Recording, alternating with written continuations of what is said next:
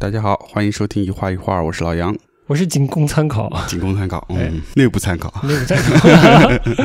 哎，这意思要有会员了了。呃，哎，可以的。我们最近、嗯、这段时间在给大家推荐我们的这个纸熏香，呃，特别企划啊，对的，嗯。非常感谢大家支持。我们的第一批的上线的产品已经售罄了。好好，这期节目我们先广告一下啊，反正非常感谢大家支持吧，嗯嗯，我们真的很开心，嗯。也不光是大家购买这个产品，而是说大家能和我们共同体验这个产品。而且就是以我个人来说，我其实也就是这这两年才慢慢开始有一点这个用这个香的习惯，嗯，以前也是其实没有的，啊，嗯。是，嗯，可能嗯我突然想到了，嗯。可能跟以前看到的一些香薰蜡烛啊，一些这方面的产品，它的那种包装出来的感觉太强烈了，再加上它可能我闻产品的味道的时候也是非常强烈上海话比较要啊，啊。比较要。从包装在味味道上都特别要的话，嗯我就开始有点排斥整个这个产品的嗯这个品类了。嗯，那是以前哦，嗯现在就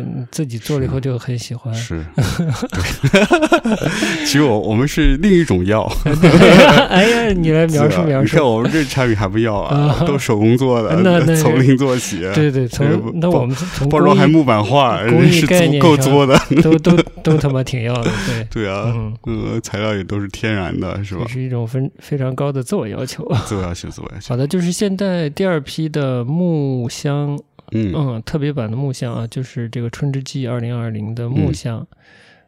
第二批已经上架了，五一期间预定的朋友应该已经收到了，嗯。嗯，然后就是缩手缩脚还没有下，但是很感兴趣的朋友呢，嗯。就可以先开始下单了。对的，至于说画面嘛，就是有的听众拿到了，说他那个，因为他现在是包装的形态嘛，嗯。上下有两块空白，嗯，他可能想用作墙面装饰之类的，就想把嗯。做一些剪裁吧。嗯嗯我觉得也没什么问题，对，完全没有问题。自己装框都可以。对嗯，对，这款产品本来我们就希望它的形态可以更多样化。也希望大家多多以自己喜欢的方式来这个摆放这个画儿吧。好的，行，那今天广告时间就差不多这样了，好的，嗯广告就到这儿了。那我们就进入今天的进入今天主题了。主，题。嗯嗯嗯。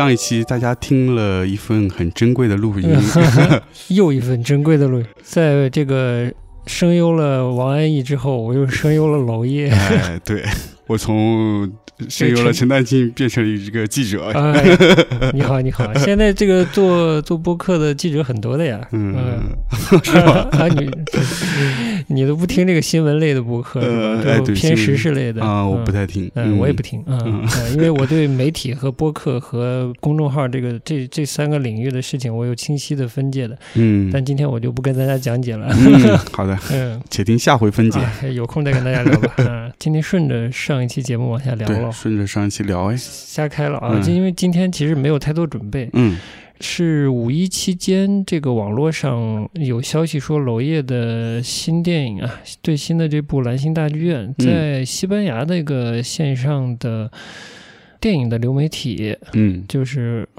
算是公开了，但好像是属于某个电影节的环节。哦，反正我就想、嗯。想了办法，先、嗯。先去注册了一下，看了啊、看到了，看到了，哎。哎，已经提前看到了。我没看到，啊哎，因为你跟我说，前一天跟我说还有一个礼拜是吧？哎啊对对对然后第二天跟我说已经没了。我好像是五月五号很奋力的想办法搞定了西班牙 IP 这件事情，然后付费，嗯然后得到了三天的这个嗯相当于一个租片的观赏的权利吧。嗯然后第二天这个就已经下线了，在网站上嗯啊、所以就大家都可能看不到了。你看看，这才叫真粉丝啊，哎呀 拼了命看到，拼了命想办法找各种翻 找梯墙找梯，我操哎呀，容易吗？真不容易。真是，我才第一次发现这个西班牙是挺远的，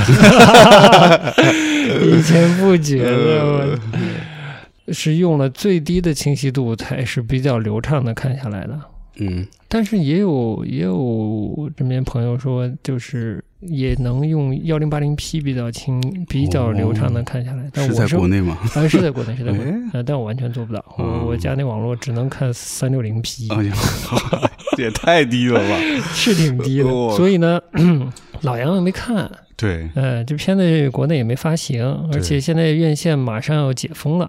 嗯，呃，这个各种相对高密度的这个聚集性的娱乐场所啊，这些餐饮、这些服务类的场所慢慢要解封了，对的，所以我们就期待把它赶紧上嗯，大的院线吧，对就是上主流院线。我们本来是说去年。年底要上的，对吧？哎，去年年底这个十二月七号，嗯这个十二月七号其实有讲究的。嗯呃，它这片子英文名字叫 Saturday Fiction，嗯就是周六的虚虚构嗯哎，虚构作品，就是一个发生在十二月的哦，那个、那个周六，是一九四一年的十二月的那个周六吧，哦那个故事，所以他卡这个时间点，他本来准备采跟一九四一年的故事发生的同样的时间点上映的，哦哎呦，哎、没踩到用。心啊，很用心啊，先发上不到了，没踩到呀，对，要再踩就要等一年了。蛮可惜的。呃嗯，之前四零四是踩到了哎，，每次宣发都还有有讲究哎，有，讲究的，嗯，挺有意思。对。嗯，可以期待一下。对，我反正呃，地青看完了是有一些困惑，也是对他的一些新的变化还属于惊喜和惊讶之间吧。哦，嗯因为我是看了一点点介绍，是、嗯是说他这次片子跟他之前是有蛮大的区别的。咱们上期上期那个访谈里有几个第一嘛，对对呃对，全黑白，没有配乐之类的，嗯，嗯表现形式上和风格上都还有一些变化，又有一些很强烈的跟以前编以前他的作品的关系，其实也是有的哦，。是有的，是有的，其实是有的。好了，就不剧透了，对吧？我们就从上次的这个《今天》杂志的访谈开始聊一聊好了。好呀，嗯，上期节目那个 show note 里面把整本杂志的嗯资源啊，就它的 PDF 档的下载链接给大家了。嗯，嗯大家有兴趣应该看到了。嗯那期杂志是一个中国艺术电影的嗯专题吧？嗯，采访了七位左右的电影人，中国电影人。对老杨看了几个，我也看了几个，对没有看全。没看全，嗯，嗯因为不全属于我电影鉴赏雷达里的 人啊有些不是。其实、哦像朱文，我是知道，但没看过他作品。还有那个呃万马才旦是吧？对万马才旦呃也是我还没看过作品，嗯所以我也大致的扫了一下而已。哦文彦我也没太细看，嗯，嘉年华的导演，因为他现在只有两部片子，第一部上没上院线我也不知道，所以我主要看了就是娄烨的刁亦男、王小帅和陈冲。嗯，你嘞？对我也看了娄烨、刁亦男和陈冲，嗯，嗯，也是挑自己相对熟悉的看，熟悉的看和感兴趣的 看。对对对，因为说实话，这个这几篇访谈，我反正读完是觉得还真的蛮推荐的，嗯可以读可以品的地方还挺多的，所以一下子把这全看了、嗯也是有一点 吃力，我觉得有点吃力，对嗯对东西有点多，是不是？对，那最好是有作品，像像我还没看到作品的，我就很难对对去对看。但陈冲又不一样，嗯，可能我出生那会儿他已经在演电影的人了，我不太清楚啊。对对对，但是他他的资历很很老老了，嗯很老，嗯，所以他在谈及一些跟电影生态嗯，作品创作者就不同身份下去聊这件事情的时候，那个嗯，见地很清晰、很直接，对，又没有过度的集中在细节里。嗯，我看我好，我觉得好喜欢，我就是看到一个成熟的人表达一些成熟的见解，这个我还蛮高兴的。所以整个《今天》杂志这个系列访谈里，我看的第一篇是陈冲，哦，看到了我就好高兴，我就想，嗯，这这里是不是还有其他人啊之类的？然后后来发现，我靠，还有娄烨，啊 然后就我我是先看到刁亦男的陈冲那篇，我觉得整个访谈看下来，就像你说的，他就嗯很有自己的主见，很成熟的观点的，就是一点也看不出是一个在电影行业里面，嗯、待了很久的一个老人的那种发言，就是还是特别有作为电影人比较原始的创作的冲动，嗯那种非常年轻的感觉还是有的。对，但有一些历练后的那种清爽的东西，感觉。那怎么先从先从娄烨说说啊？可以啊，先从娄烨说。因为我看完了又看了电影，我有点想太多，以至于我没线索。嗯，所以我刚才是是我我跟你一样感觉，就是不不光是娄烨，我觉得其他每个人的这篇访谈，看完之后就觉得哦，好多好多的点，嗯，没有那个理不出那根线来，理不出那根线。我们今天聊也就散着聊，散着聊吧。娄烨，那我我先随便说说哈，就是呃。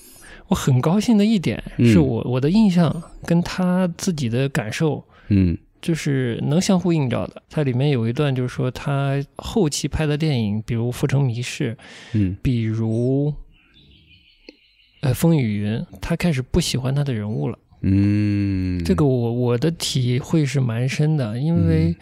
呃，《浮城谜事》是他回归院线以后第一部，然后我是去电影院看的。我刚开始看的是我，我是抱着一个懂得爱他的人物的导演拍出来的作品啊，后来发现好像不是，就这个人物都不怎么可爱。很很纠结的感觉，因为我看的时间顺序比较的乱，就是不是按发行时间看的，对，所以他的那个嗯以前的作品和新的作品的这个对照没有那么的强烈，但是能够感受到，就是无论是颐和园，嗯，苏州河，这对他那个里面人物的人物之间的爱也好，还是这个你能体会到的这个导演对于他的人物的爱，你是能感受到的。你可能是一种怜悯或者同情，各种感情。嗯，对，就是看了这个新的这几部，就觉得看完特别难受。我今天会跟你说，是特别难受，特别难受，呃，就挺难过的啊。因为到了风雨云的时候，我觉得他他。呃，作为创作者，嗯，他要表现他的时代了，然后他发现他他时代的里的人他都不喜欢，其实，但他又是很尊重这个现实生活的，嗯，那种那种就是他的难受，我好像也体会到了，嗯，就反而更加难受，就这个情绪很难说，嗯，又给我有点有点解了谜，但我还不完全理解的是关于颐和园的。颐和园，你还记得那个结尾吧？结尾是咋样？我有点想不起来了。就是多年后，这个从德国周文回来了，嗯是在京郊还是在哪儿？反正跟那个于红又见面了。嗯嗯。见面以后就又分别了。就于红好像是去买东西了，然后就好像过了一阵子也没回来。嗯。周文就直接开车走了，而且有个有个交错的镜头。嗯。就周文开了吉普车，然后那个于红在高速路边的那个服务站那里买了东西出来。嗯，我一直不懂这个，这个分别怎么就分别了？嗯，而且这个谁谁变了？嗯，如果换一个幼稚的这个想法里，而且幼稚的判断词汇来说，就是这里谁是好人，谁是坏人？直到这个访谈啊，他这样讲，我好像。明白他的意思，嗯，周文是某种意义上的那个坏人，就是他可能会变成未来的姜子成的那个人，对。而而于红是留在过去了，对对对对。我一直不太明白，因为那个颐和园里于红的生活，在他大学毕业以后，在跟周文分开以后，他是一种混乱的，嗯，无法融入的一个状态，嗯，就无法融入现在这个改革开放后的生活，嗯，的的的生活嘛，嗯。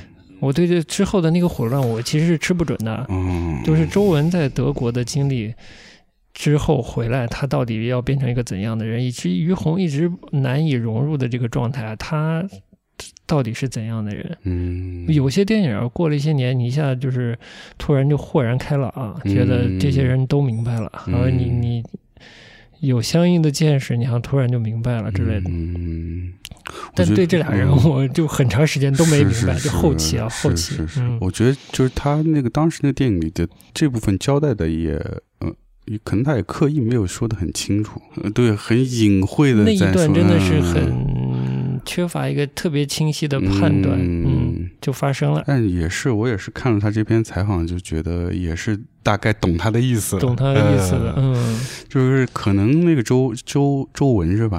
嗯，周伟吧？周伟，周伟，对，周伟，他可能真的还在我们身边是有类似的映照的这样一个角色，就是可能是对，就可能是他是刘洋嗯。回来有一个份好的工作，嗯。他就进入到一个非常正常的一个社会的这个机制里面，嗯。变成一个所谓的成功的人。嗯那这个成功的人，可能他同时要牺牲掉很多原来年轻时候很可贵的东西，嗯，来换取这样的成功。对，他所以他就有很多不确定性，他可能就会变成未来的姜子成。嗯，虽然他在年轻时候可能也是个充满理想主义的青年，对对对啊，嗯那个于红就是一个跟社会格格不入，其实就是他一直保持原来的那个状态。嗯那可能他未来也不会像那个哎那个里面叫谁啊？于慧啊，就是《风云》里面哦，那个。好像是什么慧，对对对，嗯那那变成他那样的人物，嗯所以这两个人永远不可能再有交集了。嗯嗯对，也是看他的这个自己的解读，大概才明白这个感觉。这个也是比较困扰我的啊，嗯呃，也不是说困扰我，就是在这个咱们也是小有一点年纪的嘛，嗯，就像你说的，生活中可能就是遇到过这样的人，对吧？可能以前能够沟通，甚至有一些对对对这种也称不上理想，但是就是有些很美好的畅想吧，年轻中。对对对但是后来这个时间变了，就是人就变了嘛，嗯你就跟他没没办法再对。没，有共同语言了。我就。觉得这还真的是挺多的呢。你这么一说，嗯。就好比说，其实经我相信很多人也会经历过，就比如嗯。说你以前无论是小学、中学还是高中还是大学，嗯可能现在也有同学会，嗯。你可能也会你也会去参加，但发现好像原来大家是那么的亲密的关系，嗯。现在过了几年十几年，发现好像不是大家都变了，都不是一类人了，嗯就没有办法再继续沟通下去。嗯可能只能是表面上的一个对于当时青春的学校园生活的一个最简单的一个回忆的状态，嗯人和人之间的关系就没有办法再回到以前的那个非常纯粹的状态，嗯也没有未来可能也不会有更多的交流。嗯，所以也想到底是到底是什么变了呢？嗯，变成没有共同爱好的人了，还是怎样？不是没有共同爱好了，是变得很多人没有爱好呃，了。对，就是真的是没有爱好了啊，就聊聊自己公司发展怎么样，在在什么领域，有没有前景，对，现在在哪个城市，然后要不要换城市对对之类的，有没有小孩了啊？嗯，怎么样啊？小孩子上学上哪个学校啊？就这点事儿似的，嗯嗯，然后再聊聊这个嗯没有出现的同学混的怎么样之类的啊，嗯基本就是大家互相沟通沟通混的怎么样这件事儿，嗯，对，没没什么别的了。嗯，就像娄烨在采访里说的，就是是你不会去去看，就是所谓你看于红干嘛？你赶紧赚赚钱去是吧？对对对对，但我又我又打的问号是理想主义是什么？于红留在什么地方了？我我又有点嗯，我有点浑然不觉，或者说呃很很很暧昧、很模糊，就是甚至说我反问自己，如果我是留下那个人，我留在哪儿了？嗯嗯，我其实我也不知道我留哪儿了。嗯嗯是啊，嗯，不知道，就是忙的事儿不一样了。忙的事不一样了。嗯那你你觉得，你比如说我们身边认识人，有没有类似于红这样的人，就还留在留在原来的那个状态下？因为说实话，像那个周伟那样的人，还挺真的还蛮多对的。基本。就是他可能是一种现在的一种主流，嗯。嗯，就是你你挣钱无可厚非啊，嗯，你要养家，你有社会嗯，你的家庭责任，就是社会塑造的嘛。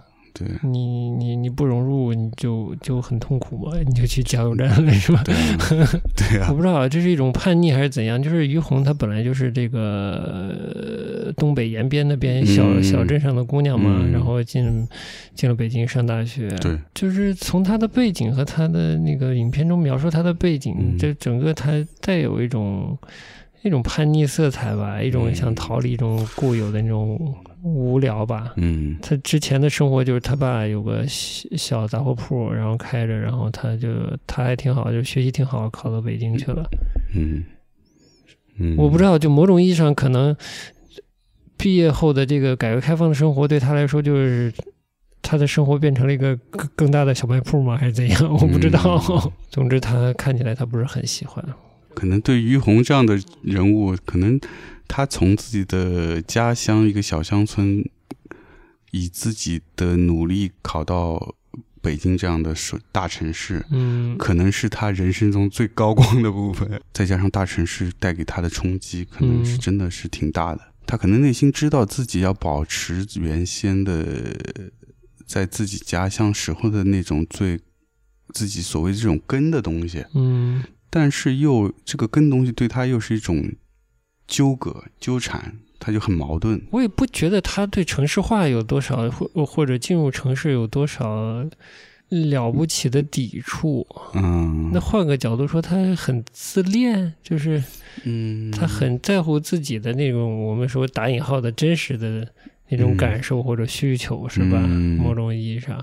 但我不知道里头是含有什么这个理想主义的成分，因为理想主义是什么，我其实不知道。但就是可能是一些很呃很直接、很简单的，就变成真善美了。我操，就 什么价值啊？理想主义什么什么之类的。嗯我觉得他是有种不甘于那种平庸。嗯他上的可是北京大学呀、嗯，你你理解我意思对吧？对对，就是从这样的院校来说，你作为一块跳板是很好跳的，嗯。就是它可以很容易的让他的这种大学入学不是变成他人生的高光，他可以想办法找到他的下一个高光的。嗯。但可能下一个高光就是比较这个改革开放意义上的高光了，嗯。自己在继续在院校体系嗯。往上读，或者嗯。出国读，或者甚至跳专业，你嗯。读未来会在商业或者职业生涯中更有前景的专业嘛，对吧？嗯他好像失落了，是。然后他就没有顺利的转变思维，跟着大时代走下去，嗯，然后他整个他这个爱情也失落了，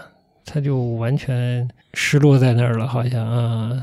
娄烨说理想主义，我就有点没搞懂，确实是。我我有个清晰的印象，我要瞎拐了。嗯。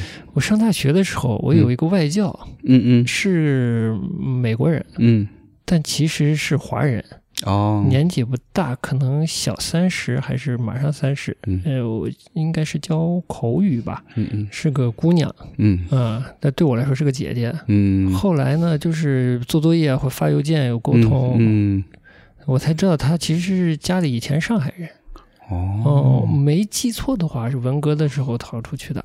用“逃”字可能不太好了，嗯就是离开了嘛。嗯嗯，就不知道怎么了。我那是我那个我也是是理想主义者还是嗯怎样？我不知道这 当时可能看一些不太好的读物啊，呃不知道怎么就跟他说起理想主义来了。嗯但我觉得我所谓的理想主义可能是接近娄烨的理想主义，嗯但是这可能也跟英文措辞有关系。然后呢，我的这个老师呢就觉得，呃，跟就是他理解为了是那种意识形态的理想主义，哦，就是他想到的是文革那样的理想主义。哦，邮件沟通里呃就聊天嘛，属于这都已经跟课业没什么关系了，嗯嗯嗯就就聊到这儿了。然后他就说，他就是最好还是不要有理想主义，哦嗯，这种统一的一个理想的这种理想主义，嗯。啊我也不知道怎么，但是这件事儿我是记住了。然后“理想主义”这这个词，不同人的理解、理解不同遭遇、遭遇不同理解，我也记住。但娄烨显然是不是一个那种一元的嗯，那种理想主义的理想主义者，所一代人的理想主哎义，对嗯他他显然是一个非常个人嗯精神至上的一个人吧，嗯嗯，对。但确实，我就是在他这个采访里，他用了理想主义这个词嘛，我就是还是不太清晰说理想主义到底是什么，嗯我们的理想是什么，或者呃周呃不是周或者说是这个于洪的理想是什么？理想，嗯，嗯，对，他的理想是什么？是一种个人的理想吗？是一种个人价值的追求吗？嗯还是说这种人文主义的真善美，还是单纯的追求爱情？这个我其实啊，是有些不，他没多讲，嗯我也不确定对他的确没有过多的去嗯描述这一块。儿，嗯，嗯。也是从这个访谈我才发现，嗯。他已经从颐和园开始就关注这个当下了，嗯，对。只是到了最后那点儿对对对对对对，才当下的，还让我困惑了很久。嗯，等于说到了风雨云是一个更彻头彻尾的当下，嗯。而牵扯了一点儿前面的。嗯。颐和园是之前，之前这个是之后。对对对。嗯。对，我觉得就是包括看那个《浮沉迷事》也是，嗯。就他也是在描写当代了，嗯，对的，而且这个当代，包括风雨云的这个描写当代，是从呃颐和颐和园的一种延续，就感觉就是这样。那那时候的人到了现在这个时时代，这个他们是现在是怎么样的？只是没有故事里没有对八十年代做任何的阐述，对对对描写是没有的，就直接已经是当下了。对，而且他也不是具体到某一个，比如说是于红以后变成怎样，嗯或者周围变成什么样，嗯、而他就说这这些人到这年代，现在对对就这样。对有些人是这样子，嗯有些人可能那样子的。对对对当然大多数都是一个比较 丑陋的一个不。堪的样子吧，嗯嗯，是有点，嗯，他这种方式也是让大家，就就是让观者可能真的是会会刺痛观者。嗯，嗯。因为你你可能没有看他的上一部，嗯。呃，我不知道那个他在被禁期间有两部，一部是《花》，在法国拍的，嗯一部叫做《春风沉醉的夜晚》吧，嗯好像是这个名字，其实是郁达夫的一一篇对一一篇类似散文小说一样的那个嗯文章的名字来的，嗯，他自传体很强的。嗯就是那一部《春热》你，你还没看，还没看我是很推荐你看的，嗯因为是在南京拍的。嗯然后他在里面呢，就把自己的人物爱的不行不行的啊是吧？啊哦，但是那个人物就比生活状态很边缘，但是你能看出他对人物满满的爱。嗯然后一一转眼过来要上映新片子了，对吧？天涯的论坛上的一个长的帖子来的，嗯那个长帖子本来就是当时一个特别狗血的事件，就天涯当时网络是最火的一个论坛，所有狗逼倒灶的事儿都在上面，基本上很大的问号，说他能把这个特别狗血的，就不太能。嗯，有点难以相信是真事儿的这件事儿能拍成啥样啊？结果就拍的让人这么丧，呃嗯，大概就是这样。推拿是不是也在南京拍的？我不太记得了。不不知道嗯呃，你看了吗？没看啊，推拿好像是在南京拍的是吧，然后这就是一个比较爱人物，他又回到了一个他特别爱的那种人物所以他中间还有一个反复了有反复，嗯我觉得他很难说一直拍自己讨厌的嗯，呃他人，肯定拍不下去。拍不下去，这个心理压力蛮蛮大哎，的，那这。次这个蓝星大剧院呢？哎，就回归了，就回觉得我我。看那个片的预告，感觉也是我觉有这得是回种感觉。归了，嗯，但它复杂的程度，就我现在还很难很难描述啊。嗯嗯，那个呃他对人物的爱的那个折射是有哪些变化，先说不清。嗯，嗯呃，对于喜欢他的观众来说，应该是个好的现象吧。就是说，感觉在娄烨的电影里，总是能看到一些好像很闪光、很珍贵的、很其实很。说不好听，很假，就是现实中很难遇到的一些人。但其实某种意义上又是又要说，这个世界其实蛮大的，嗯很多事儿只是你不知道，是吧？嗯其实很多人他都在的，用以嗯自己觉得自己能接受的生活方式来生活嘛，是不是？只是说主流或者这个在大家的传播领域里看到的是另一些人，比如李佳琦，嗯，对吧？但不代表所有人都是李佳琦或者李佳琦的消费者呃之类的啊，是甚至也不代表消费李佳琦的人就是就是那么一个所谓的一个主流消费世界的形象，这个也未必。对对对，其嗯实这个娄烨的片子里面这些人物都是给我这种感觉。嗯他虽然是描写他们很丑陋的一面，嗯。但他在片子里面其实。这个人物是是是复杂的，嗯。他不是说一个单纯的所谓的好人坏人，嗯。他有很多的因素影响他做了这些嗯。最终的这个决定，嗯。导致他们可能可能做了一些出格的事儿或者嗯。违法的事儿。嗯。但其实每个人都是非常真实的人，嗯。就可能是你生活中你你周边见到的这些人，可能就就就就是他们其中的一员。嗯嗯，就像你说的，消费李佳琦的关心关注这个这些所谓的网红的人，他也嗯不一定就是一个完全就是非常就单纯的一个呃崇尚消费的这么一个人，嗯。或者欲欲望膨胀的这么一个人，嗯。他有很多面，包括他描写的那些小粉房、性工作者啊、嗯。角色，他可能也是个单纯的人啊，嗯，他也不一定那么那那么对他其实，在推拿你没看，这推嗯。拿里这个小粉房的这个姑娘是完全被一个被歌颂的一个形象。其实他有真善美的一面，就是在在在在浮城谜事之后，感觉有点被被救了。嗯，看了推拿觉得，嗯，娄烨还是娄烨，他就 他似乎还找得到他不说欣赏吧，他爱护的那那些人的那些品质的那些东西。嗯，哎，春热是是也是一个犯罪类型的吗？春热呃没有太多犯罪，它更多是一个带有这种。多重的性别和多角恋的这个一个柔和，嗯，春热就是记得看啊，挺好看的。南宁这个城市还是蛮有意思的，我觉得。他都是拍那些丑丑的地方，然后把那些丑丑的地方拍的特别美，嗯，蛮有温度的吧？嗯。但你说这个这个在风雨云里那个环境就是真实，就就比较凉，相对来说。对。还有一点，他讲的也很好，就是风景啊。风景也是意识形态的一部分，你躲不过去。我觉得他这个敏感度是非常好的。嗯，就是你看很多当下的电影、时装剧，嗯嗯，拍现代生活的，而且很多爱拍这个上海、北京。嗯，但你觉得这个人和这个环境都不在一个画面里的感觉。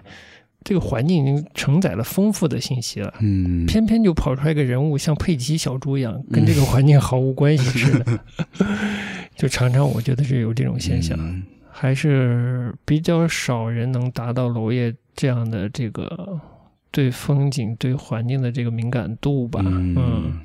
可能你我可能多少都有一点，就留在过去或者怎样的，就是看着一些一些别人远走了的那种感觉。我不知道这个从我们就是我们在上学阶段或者更年轻一些阶段结识过的朋友或者是同学之类的这些存在，在当下 是他觉得。他们哎，是我们变了，还是 他觉得他他他没变，他就是好好的顺着生活在生活，是吧？这真的是个相对性的，这个是个问号。真的是，可能人家觉得我们变了，他们没变。嗯。嗯，但确实因为这个这个感受还挺强烈的，就是时间过了以后，你跟某些人就没办法再再相处了，甚至是有一些可能最。没有多久之前还觉得比较密切，大家可能特别还谈得来的人，可能突然一下不知道什么某一个事的契机，就觉得好像呃疏远了，疏远了，这种感觉特别强烈，就也说不清说是是大家的目标或者追求不一样了。那这个追求他追求是什么，我们追求的是什么，就没有那么明晰，但是这种感觉是非常强烈的。然后你刚才说那个风景的那那个部分，我也非常认同，这个我特别有感触，就因为他里面说到一个，就是说，嗯，这个这个现现在我们这些空间，它其实，呃，因为改革开放也好，各种发展也好，嗯，就很多空间它消失了，对，然后这个空间其实是一种人的记忆的消失，嗯，然后这个记忆的消失，也就是代表一批人的消失，嗯。然后就是刚才你说到说到那个春热是南京的题材，对吧？那其实我这些年来上海发展之后，的确南京也很少回去。那一方面是因为生活的重心到这儿了，那其实另外一方面就是我刚来上海时候，还是对自己从小生活那个家乡是非常有感情的，就经常会回去跟同学有交流。然后我觉得就是因为这个城市对我的感情，一是风景，一是人。嗯。当然，人和风景是离不开的。嗯，有人的风景才是完整的风景。最美的风景是人，是吧？对，所以就就回到我们之前聊的问题，就是第一点是说，这个城市一直在发展，然后一直在变化。原先你熟悉的，你曾经跟你当时的那些周围的朋友、这个家人共同经历的那些记忆的地方没有了。嗯。你就你心里没有那个归属了，嗯，可能人们也变了，嗯，你原来那些无话不说的朋友，跟你现在的轨迹是完全不一样的，嗯，再回去的时候，变得说这个城市好像让你觉得陌生了，嗯，这不是说我跟原来的朋友就没有没有交流了，其实还是有，嗯，对，而且大家可能也挺努力的追求自己的生活，嗯。可能也有自己的一些目标，嗯，但是就是在某些地方，你会觉得可能跟你还是越来越有距离了，嗯。甚至他可能现在跟你还是一个行业的，但是都可能有一些交流的点会变得嗯不再像原来那么的呃清晰或者是亲密了。嗯，这种相叠加哦，就人的成长，我不知道是相对稳定的一个环境里，嗯。会不会同样遇到这样的情况。嗯，但我们又遭遇了一个所谓的改革开放，这个环境的巨变，再加上人在环境巨变同时产生的这种变化。啊，嗯。对，所以就是也造成了一些很很很夸张的所谓风景啊，嗯，就比如广州，它风雨云拍广州啊，嗯。嗯，这就是一些很夸张的风景。但这些很夸张的风景，在我们就不管一线城市、二线城市啊，在我们成长的时候，其实都看到啊，嗯，就是旧的景观消失嘛，对，新的景观就出现了，对啊，这种资本催生出来的东西，二线城市可能比一线城市这变化更剧烈。嗯比如说，现在上海它已经发展到现在这个体量以后，它可能新的东西它也没法再造了。嗯但是可能二线、二三线城市，它就近十年刚起的新楼，它就把它拆了，又重新再建更新的。像里面说这个知识分子整体的消失什么的，嗯，包括娄烨，包括另外我看了两篇，我觉得他们这些导演还是把自己当做一个电影创作者，嗯他知道自己的作为电影创作者要去表达的东西，只是一个补充信息，不是主导信息。对，不是主导信息，嗯但是现在主导信息不在位，缺位。作为一个电影创作者，他还挺清晰的，嗯就他们几个，我觉得都是有有在这个访谈里体现出这一点。嗯但是就是就是好比我们经常聊一些展览，我们其实主要聊一些艺术展嘛。嗯但是艺艺术就是我们之前也聊过，就是艺术，特别是当代艺术，慢慢嗯在变成一个哲学家、一个社会学家。哎，你这个提的好，我也是想到这一点。嗯嗯，但是你不是哲学家，你也不是社会学家，你这个应就就该让这些这个知识分子去干他们的事儿，对吧？对，你是一个艺术家，呃你是一个电影人，或者嗯。你是一个音乐家也好，嗯。你该做事就是你要做好作为一个呃另外一种声音、另外一种角度来看待同样这个社会，嗯，而不是说你作为一个主导的一个信息，说我来我来评判这个这个嗯。这个社会怎么怎么样。嗯。我觉得刁亦男那里面也说到的，嗯。他不想去阐述这个社会，嗯。然后呃然后给出一个什么答案。刁亦男其实非常私人的，嗯。他他甚至没有对现实没那么大兴趣，嗯我甚至觉得。对，现实是他的布景，他嗯。他所谓这个很存在主义的嘛，对对对，嗯对他说了，社会性嗯。是他的一个装饰，对个修饰。对，嗯。那些学问呐、嗯。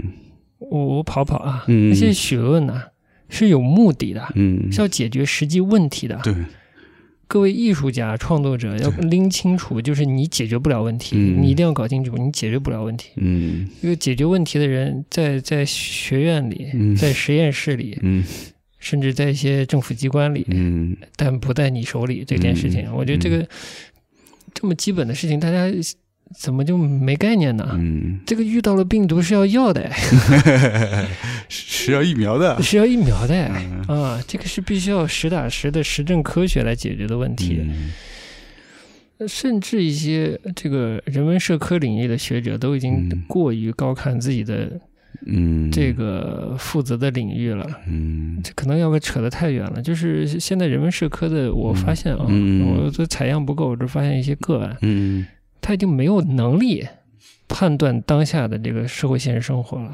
嗯，他有时候我看到的，他的他的那个触觉的敏感度，嗯甚至都还不如一些导演。是不是这么表述有点太贬低导演了？嗯就是他，他作为一个学者，他的采样能力和他的分析能力都不不不够，还不如一个非常敏感敏锐的、感性丰富的人体现出来的嗯创作更感人呢。嗯他本来应该是解决问题的，但是他又提不出相应的解决方式。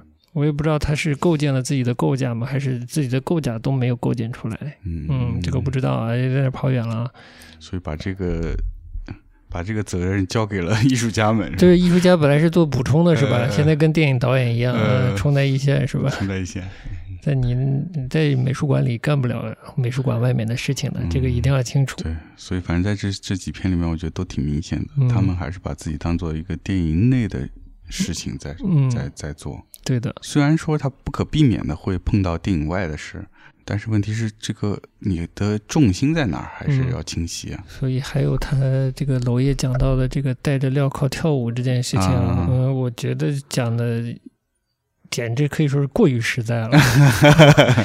这种标榜戴着镣铐跳舞的现象啊，嗯它其实不止在电影界，其实，嗯、这个我就不嗯嗯，过多的发散了啊。嗯，嗯嗯 大家可以自己体会。呃，自己嗯如果碰到了相应的案例，看看嗯这个表述是不是套得上所谓戴着镣铐跳舞这个标签啊，嗯然后还要取一个比较高的姿态，这个是嗯其实是不必要的。嗯，拐一拐，就是王小帅那篇你没看对吧？嗯王小帅的呢，那我就往王小帅拐了。已经娄烨已经谈了蛮久了。就是王小帅啊，反正你你你也没看，嗯我是看过了，呃，不太多说他，嗯，就是他相对来说是有一点点社会责任感的。有有有，我对我来说，他的那个社会责任感甚至过了一点。嗯。的点是他太纠结于所谓的三线这个生活了，嗯。他的三线生活经验了。嗯。他在访谈里不断的提到说，这个三线三线建设这件事情影响了多少人，嗯但是大家对这件事情都不知道。嗯，首先啊，我是有三线生活经验的，嗯呃，哎，我们是不是讲过他地久天长？讲过讲过，讲过，那我可能已经跟听众们交代过了，是吧？有交代过，有交代过，有前序。呃但是新听众可能不了解。anyway，反正我是有是这个所谓三线生活经验的。这个小时候去这个呃姥姥姥爷家，这个就要去这个所谓的山沟里，嗯然后就不明白为什么要要去山沟里呢？嗯然后那个坐的车为什么都是编号的呢？去的单位都只有编号呢？嗯嗯那后来才知道是所谓的这个保密单位之类的啊。但我想说的是，这又怎样呢？嗯，就我作为一个有有一定经验的人，嗯我想说这又怎样呢？嗯我的意思是，我再再再查远一点啊，嗯就是你看现在疫情相关的这个，嗯，我不说新闻报道，就媒体报道啊，里面有的标题会说疫情下什么什么样的人不为人知的故事，嗯有半秒钟是感感兴趣那种很原始的，嗯任何。看公众号、看新闻的人都有，哎呀，不为人知的故事。啊，但这半秒钟过去以后，我心里就是脏话，谁他妈的故事呃不是不为人知的故事？每个人的故事都是不为人知的故事，好吗？说明他的标题起的挺成功的，哎 吸引你点击了。没，我没点击，我没点进去哦，因为这种这种标题太多了。其实，嗯包括某些写电影的那个标题也是特别耸人听闻，然后都一个套路，嗯没完没了，老用一个套路吃饭，很烦。哎，那也不跑了，就是我的意思就是，没有人的故事是嗯，为所有人所知的，嗯。没有的。就我的故事是嗯。不为人所知的，嗯。老杨你的故事不为人所知的，嗯。你父母的故事一样，我父母的故事一样，就是嗯。每个家庭都不为人所不嗯不为人所知的故事。嗯。王小帅在他所谓三线三部曲什么的时候，嗯。我的说反感说反感有点重了啊，但嗯确实有一点不喜欢的那种心情。嗯就是你这么纠结干嘛？你想、嗯你想怎样嘛？嗯，你想说什么事儿，你把它说出来，但你不要纠结于这两个字、这个嗯符号上。我不知道三线怎么了，我不知道的事儿多了呢，是不是？嗯那北大荒的人怎么样了？那新发配到不是发配到，就比如有一些人去了新疆，有些人去了不同的地方，因为不同的原因离开了不同的地方，嗯他原本生活的地方，对吧？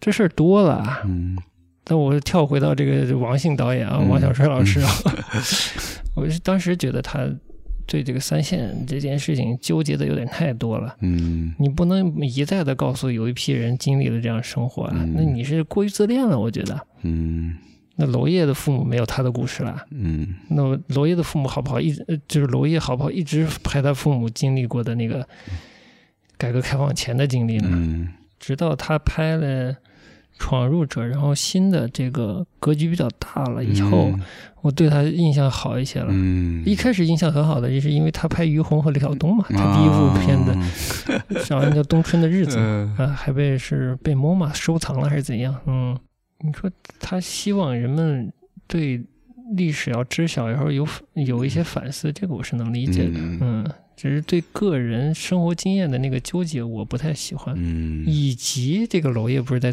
采访里说了吗？他能很容易的进入王小帅的电影，他讲什么他完全感受得到嘛。嗯但是在关于历史还是关于什么的这个态度上，他或者还是关于嗯电影的态度上，有些部分是跟王小帅嗯好像完全相反。对，但又是没说这哪相反，哎 所以就我猜不到呀。嗯，倒是我又想起来一点，以前有嗯有条件看电视的时候，我现在嗯。没电视，就是上海的，我忘了是第一财经还是哪个频道、有那种论坛节目。嗯。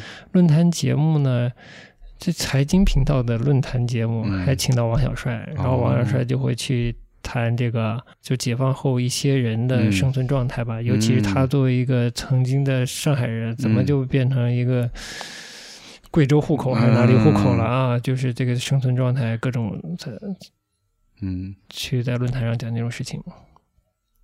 我想说的是，好像我因为我现在不看电视了，所以我不知道。但我当时觉得，诶，这个主流媒体的这个言路还挺开的吧？这种事儿都能讨论的吗？但不知道现在啊，嗯嗯，，现在可能更严了。越严，所以这个呃导演们越越有创作动力嘛。对对对我觉得这也还是有关系的，有关系吧，哎有关系好好，不说王小帅了，嗯嗯，说说说陈冲，还是说说这个刁老师呢？说陈冲呗，你说说陈冲，陈冲特别有感觉。我我我觉得是的，嗯就是这三篇访谈里，如果让我推荐的顺序话，我会推荐这个，首先是娄烨，嗯然后是陈冲，然后再是刁亦男、王小帅嗯或者其他导演啊。嗯对我来说啊，嗯，他的表达都特别成熟，以至于我不知道说什么。好，呃，很推荐大家去看啊，是。看看有没有可以稍微拎出来说两句的。Me Too。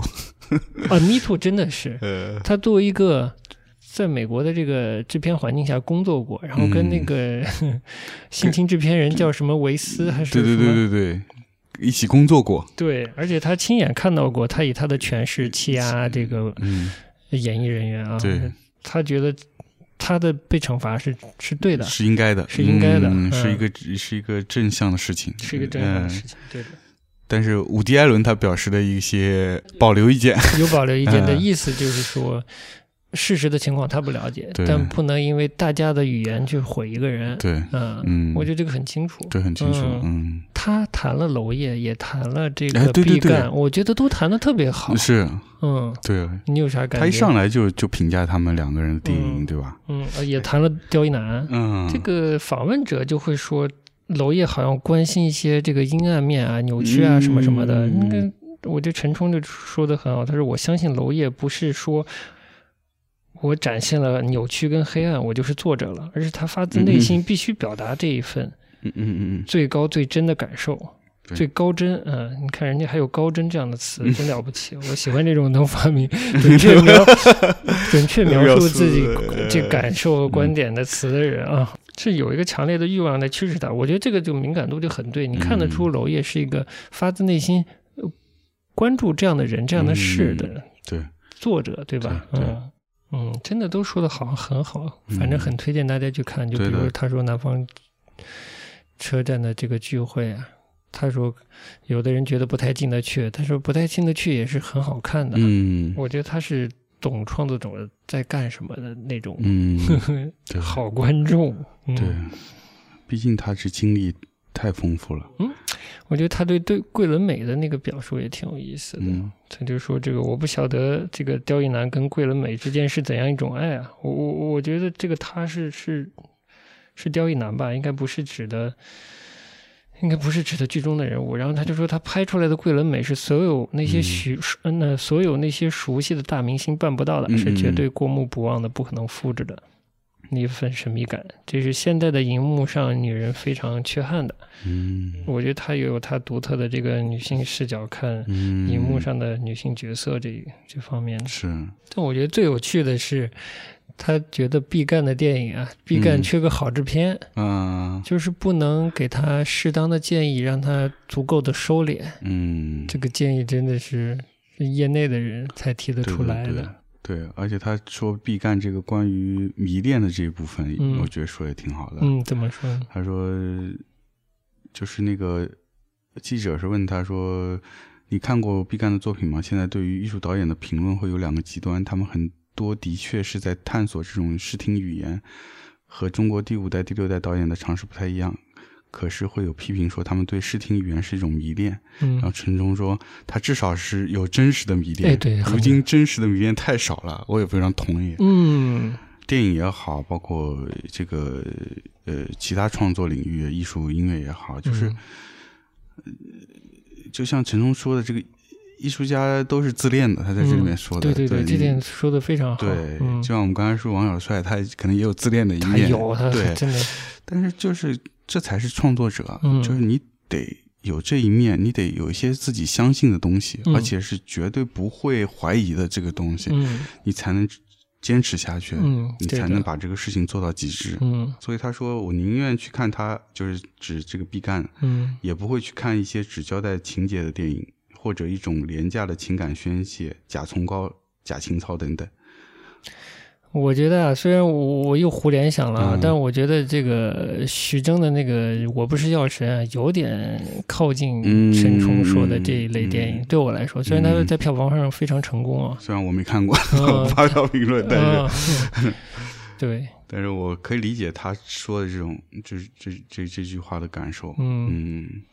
就是你作为一个创作者，嗯。你不能做这个现实生活中的姜子成哈。嗯，对 对，你是单纯的熟悉市场、熟悉规律，然后去嗯顺应它。顺应它，然后追求的是艺术之外的东西。对，他这里也提到了，就是嗯你作为创作者，好的情况是有好的制片帮助你，甚至说就是你完全在一个相对自由的状况下嗯创作嘛，嗯对吧？？对，而不是说你天生就特别懂市场，然后又抓得准市场需要什么，然后就喂那些东西出去，嗯这就不是自恋了啊！嗯 哎，我又要查一下了，嗯这个我们讲过的“一九一七”对不对？嗯，叫一九七吧？一九一七，呃，萨姆门德斯是不是？对对对，他的那个摄影师，我们不是狂夸了一顿吗？嗯叫罗杰·狄金斯，嗯，他跟他的太太、嗯叫詹姆斯·狄金斯、嗯开了个 Podcast，哎呦全是讲这个跟电影摄影相关的事儿。啊，是吗？嗯，就，就特别有劲了。牛牛逼牛哎逼！讲摄影能讲一个播客出来可以，这个我还只听了一点啊，嗯。呃我挑了一集去讲关于从从传统介质到嗯。数字介质。嗯，他请了以前柯达的一个呃这个冲印部门下面的一个算是专家了，当然嗯。现在已经是新的这个数码媒介公司的这个管理者了。嗯。呃，来介绍整个在变迁中嗯。牵扯到的技术的变化。嗯。这个我不去讲了，嗯。这个是对真正对电影摄影感兴趣的人应该去听的东西，嗯。它不是一个纯娱乐的东西啊。嗯。但有趣的是，这期节目最后，他这个罗罗罗杰斯，他就说，很可惜的是，我发现现在越来越多的电影没有个性，嗯就 lack of personality 之类的啊，就缺乏个性。嗯然后他太太就说，就我印象里他说的那个意思是。因为你现在是越来越厉害了，嗯你接触到的影片的规模，它背后的啊 financial 的就是这个、这个牵涉到的金融上的、嗯资金上的资金上的这个规模越来越大大，嗯嗯那么资方的要求是相对安全的，他认为有一些所谓套路一样的东西嗯。是更安全的，嗯，所以这样就会使得这种大投资的电影会越来越缺乏个性。嗯。他太太的意思好像不是每个人都像你这么幸运，能够碰到萨姆门德斯，呃。能够碰到诺兰这样的 嗯。特别有个性又导演。能又能吃住资方的这种创作人啊，这可能也确实是一种现实。嗯。嗯，对，但我们国内的这个独立制作人都没有到那个资金量级别的，嗯嗯，有意思，还蛮有趣的。嗯。嗯，你看他是怎么给拐到这儿来的？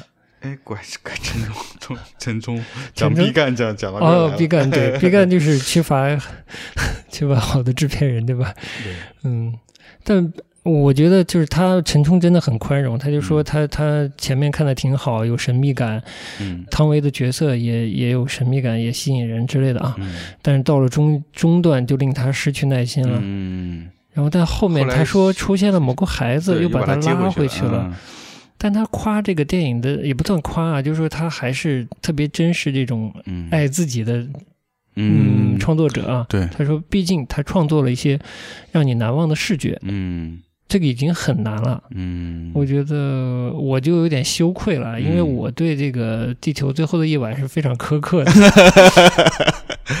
就是在豆瓣上的打分非常的苛刻，呃啊，不是评价非常苛刻。呃。但我最后留了一点爱的是，我没打分，我也没打两分、一分，嗯我什么分都没打。嗯。嗯，大体意见跟陈忠一样，就是他他太不节制，他对自己那个梦境的迷恋在语言上就不够克制，嗯。反而令人觉得有，就像他说的，会让观众有点失去耐心。嗯。就就讲的挺好，我觉得确实他不管怎么样，我我当时看的感受中有多烦躁，有嗯有多瞧不上这么自恋的作者啊，嗯但他的一些影像还是给我留下印象了。嗯嗯，对，我觉得他这个这这段最后说的也挺好。他说嗯他也许就是指这个《地球最后的夜晚》，嗯也许不是一部纯属完美的电影，但是有些影像烙在我的脑海里，这已经是很大一件事儿了。嗯我们现在看到的东西太多了，生活里的视觉刺激，连在一个电梯上都不放过你，永远在企图刺激你。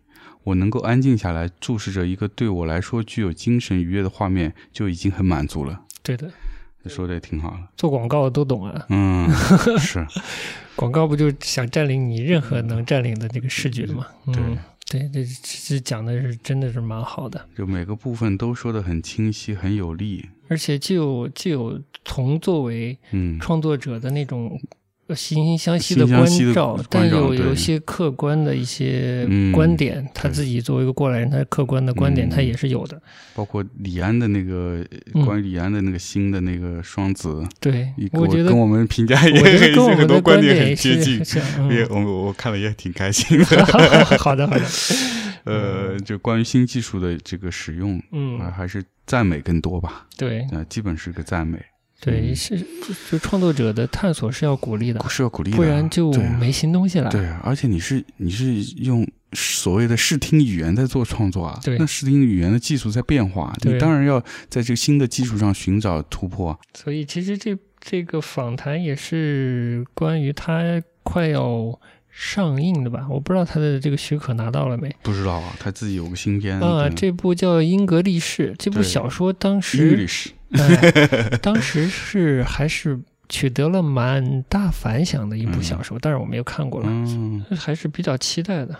嗯，嗯，政治正确我们就不说了。政治正确对，嗯、还有道德底线嗯之类的。嗯，他说的这个人的思想是可以自由的，但行为要自律。我觉得这个大原则真的是特别好，嗯特别好，特别嗯特别特别好。对对，其实这几篇相对都会提到关于自由，那这个自由可能是不同的自由，嗯嗯，可能是创作上的自由，嗯，可能是思想的自由。思想自由，嗯或者是整个环境的自由，对各方面吧。嗯，但是都说的都都挺好。对，对，还有一段说我不想丢失自己的偏见，哎，那我觉得，这也挺好的。是。是嗯是个性的一部分，只要你这个嗯偏见是你真诚的认识啊，是你又不伤害他人，这个偏见有什么不好呢？对，所以嗯我我我们节目也是嘛，其实就是我们两人的偏见。基本是 对，所以只有只代表我们两人观点，对对并不是说它是一个什么非常正确，一定是一个非常正确的事。对嘛，DJ 仅供参考。对，仅供参考。哎，接上了，是吧是吧是吧所以大家也一样，就是我们听友也，我们也希望你们能跟我们多一点互动，也提供你们不同的观点，嗯，不同的偏见，才构成了这样的讨论。对，得形成一个相对立体的氛围啊。对对对嗯，好了，陈陈冲这篇就差不多，还有呃你你有什么特别的点？太多了，所以我觉得大家自己看吧。先自己看吧。对对对嗯，真的有兴趣跟我们交流，说不定能引出我们新的话题呢。包括大数据啊什么的，它哎技术啊各方面他都提到。对嗯，陈忠这边其实相对来说是这些访谈里面涉及的话题比较多的。多，嗯对对，对，而且态度和观点都清晰。嗯有的访谈会太聚焦于自己的创作的一些小细节，是其实我不太在意一些创作人去讲自己创作的小细节，嗯，这个是你要放在作品里的。其实已经嗯作品表达了，就跟我没关系了。嗯你怎么处理这个 intro 的部分啊？嗯那个声音跟画面配合，你不用跟我讲的，我看都看到了，对吧？嗯，刁亦男啊啊，你先看，然后我就随便扯两句啊。就扯两句。刁亦男，我我因为是第一篇看的，有点忘记了，忘记了。但是他主要这个这个他的我还印象比较深。那我觉得他是个非常自我的，他是没记错的话是中戏的，不知道是剧本还是戏文系之类的。嗯，这就是纯纯的一个文艺青年。对我来说，他很关照自己的一些生命上想关照的一些点吧。嗯嗯。这跟戏文也蛮重要的一些点，生啊、死啊、暴力啊，甚至性啊这些方面的东西。是，但是他有一些超越性的东西在里面，就是想，就是对生命的这种超越吧。我不能说是已经到了一种哲学观念上的东西，但是这是比较经典的。嗯，就是超越一个平凡现实生活的那些瞬间啊。嗯嗯，你大概理解吧？理解理解。对，就像刚才我们提到一点点，就是社会现实，它是作作为装饰的，它还是特别，它所谓存在主义的一个人嘛。对，存在主义人。但我是我我又勾起我一个远的点啊，就是我我上大学的时候去那个图书馆看书，有一阵是翻一些哲学书，嗯，有一本名字我肯定不记得了，它是是讲。存在主义的，哎呀，我这大舌头要不行了。你你说一遍，存在主义。哎呀，也不太行是吧？也不太行啊。嗯，存存存存存存，你大大 存在主义，哎，存在主义，哎，好，这这是。嘴唇得放对地方啊，舌头也是，就是讲存在。被你过来吧。存在主义，存在。存在主义，存在主义的。然后里面就讲啊，这世界上，嗯，没有哪两个存在主义的哲学家是属于同一个存在主义的，就每个人都属于自己的那个存在主义，就特别个人的一个东西。对，我看到这儿我就烦了，我就再也不想看什么是存在主义，就大家都好，也不说自恋啊，就各自成体系，关注自己，那你就成去呗，我就不管了，反正所有这一类的，就大概都是。所谓存在主义吧，我存在我主义嘛，我就是我之类的，我不知道，后来就没去细究了。然后我就没想到，就是到了他这儿，他也提自己是存在主义的。嗯，哦，我说哦，存在主义这样的啊。那我后来又跟他所谓这个现实是他的装饰，好了，稍微有一点联系了。他这篇相对是聚焦于自己创作的比较多。对的，因为他他确实也没那么关心现实，我倒是觉得，就是身份。呃，境遇都是用它，就是用来衬托这个人物命运的，而命运是这个所谓的戏剧的很重要的一个，嗯，一个构成的元素吧，或甚至是很重要的命题吧，嗯，是不是？你觉得呢？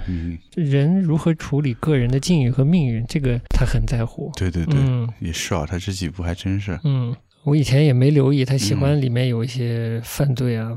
呃，暴力啊，什么什么的，他还是喜欢这个带有这些主题的东西。嗯，是最有意思的是，他说里面他这呃拍了这么三四部电影以后，他的制作越来越上去以后，市场是对他有要求的。嗯，他就可能会更主动的注意里面的暴力、色情这方面相对通俗的元素了，使他个动作戏啊更精彩，可能他都会更注意。嗯，观赏性更强。是。所以也是说，我说这这这几篇看下来，就是这些作者还是更加的怎么说，算是一种成熟，或者是更从容，他能应对各方面来自各方面的挑战，不光是这个所谓的这个审查制度的挑战，还包括这这个资方的挑战。嗯。刁亦男就是刚才说这段，就是一个很典型的例子。就是既然你会对我有要求，那我何不先在你要求我之前，我先按照我自己想变的样子，先把它变了？哎，对。然后呢，这正好呢，我感兴趣的这些点，正好是市场可能也会有兴趣的点。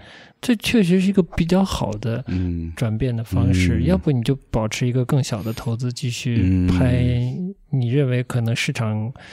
更大的市场会吃不消的，但你自己感兴趣的东西，对吧？嗯，对。其实陈松那篇也谈到，就是说，电影它毕竟是一个工业嘛，嗯，电影这种创作语言跟别的创作语言还是有很大区别，就是它你有先得有资本，嗯你得先得有资金，对因为他你得有团队啊，对你才能制作。对的，就不像是文学，你自己一个人在家写着，放放枕头边放个十年，哎以后说不定也还有机会被人挖出来。是画画也差不多，对，嗯画也差不多。嗯嗯，有自己想要拍摄的主题内容题材，你你还是需要去必须去面对这个问题。嗯对，所以这几位就是都还挺好的，就是说他们不会回避这个问题。嗯所谓这个娄烨，他这个跟审查 经历了这个什么一百多次的那个改稿嗯风云也是一样的。嗯他而且他自己也不客气说是一种跟审查制度的合作嘛。嗯他说的很清楚，就是我的底线是我是要的。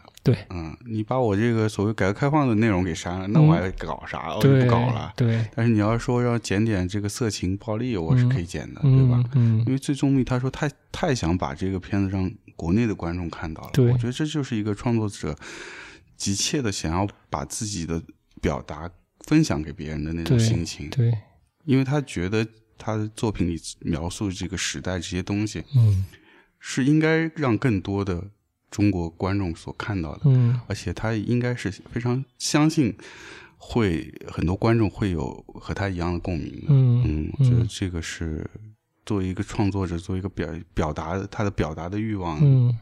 就还蛮感染人的。我觉得，嗯嗯说起来，我刚才就是问你说，你看完这一系列的访嗯谈，你最大的印象是什么来着？你刚才怎么讲的？嗯，我就是觉得他们作为一个电影创作者来说，他们现在的这个整个在对谈里看的状态是，他们的非常的从容，非常的坚定，嗯嗯，非常清楚自己作为一个嗯电影创作者的一个角色，嗯。以及他们需真正内心想要表达的这些内容，嗯。都是他们非常肯定的，嗯。嗯，而且非常的积极，嗯。嗯，这个我觉得是非常珍贵的。嗯。他们依然保留他内心的那个作为一个创作者最原初的那种创作的动力依然在，所以嗯这个我觉得是非常珍贵的。嗯。陈冲那段也提到一句，我觉得一说的也挺好的。嗯他说：“坚持更痛苦，但痛苦比麻木有生命力。啊，陈冲那篇真的太好了。对嗯嗯，这句也讲的挺好”的。这也是挺好的。嗯就是我，这我也非常理解，因为嗯我们其实现在工作也好，包括以前的经历也好，也接触很多创作者。嗯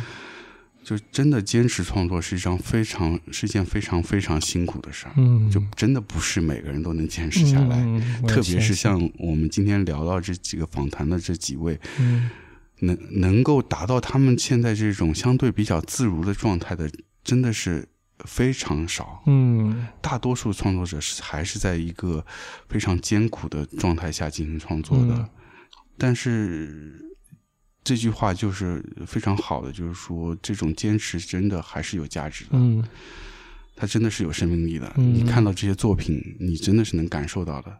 所以也是我们为什么自己也在坚持做这个、这个版呃这个版画发行这件事儿，嗯因为当你看到这些有生命的作品，真的是希望更多人能看到它。这是真的，嗯这是真的。嗯而且我们做节目也是，嗯我们为什么要做这样一档嗯播客节目啊？嗯，用我们自己有限的生命、有限的时间，唠嗑。对，嗯 就是还是希望我们自己看到一些呃有意思、有价值的创作，无论是艺术、电影、音乐，嗯我们也希望更多人能够感受到。嗯因为有一些真的可能作为一个初初入门的一个欣赏者，可能是不太容易感受到。嗯那我们可能以我们自己的角度能够分享出来，让大家也能感受到，嗯，甚至是你可能也会喜欢上他。嗯那我们就做这个事儿，真是太幸福了。是是是嗯，确实这样。嗯所以，呃，我稍微回到一点娄烨就是说，就是有些艺术创作者可能嗯。想去做其他的事情，嗯，呃，其他领域的事情，对对对，其实不是的，你就做好你自己的事情。嗯。你能用你的这个表现创造性的、表现性的这个嗯。工作来感染到这，呃感染到你的受众、你的观众、听众，任何你的受众都好。嗯。你嗯，这个工作就是有价值的，对，这份感动的东西它就是有价值的。可能这里所有的创作者，嗯如果说他们在对抗什么，他们有什么敌人的话，就是那种无感，嗯，是不是？就是那种对现实生活也缺乏敏感，嗯。对艺术作品也缺乏敏感，嗯。对那种我们说精神生活有价值的部分都缺乏敏感的东西，对。这是他们要对抗的。对，是吧？别的都都不是他们真的要那么操心的事情，是要交给别的现实领域的人去做的，嗯对对吧？对啊，那种无聊是最可怕的。对，嗯，这这几篇都他们都多多少少有提到这一点，嗯所以我觉得你这个总结还是蛮对的。哎，行，仅供参考。嗯，，呃，好了，价值上去了，啊，行行行，上价值，上价值，不带货上价值啊哎！好的，好的，好的，行嗯，那咱今儿就差不多到这行儿，了。今天就差不多到这儿吧。嗯反正建议大推荐大家，就是可以这几篇都看一下，甚至我们可能没有提到的几篇，大家有兴趣也可以读一下，嗯也可以也给我们反馈啊。嗯，嗯，那我们就在这个片尾曲里面结束 我们今天的节目了。好的，嗯，下回见，拜拜。拜拜。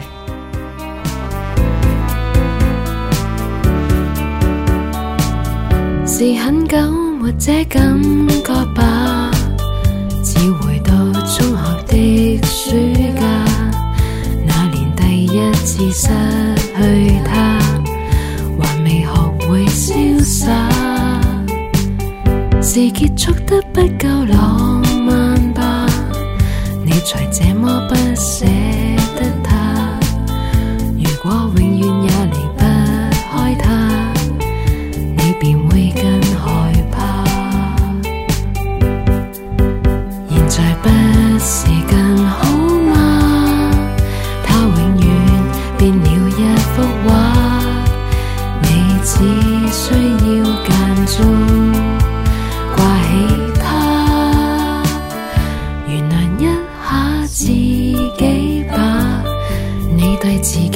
恨这么差，带来了这么多恶果，要你慢慢消化。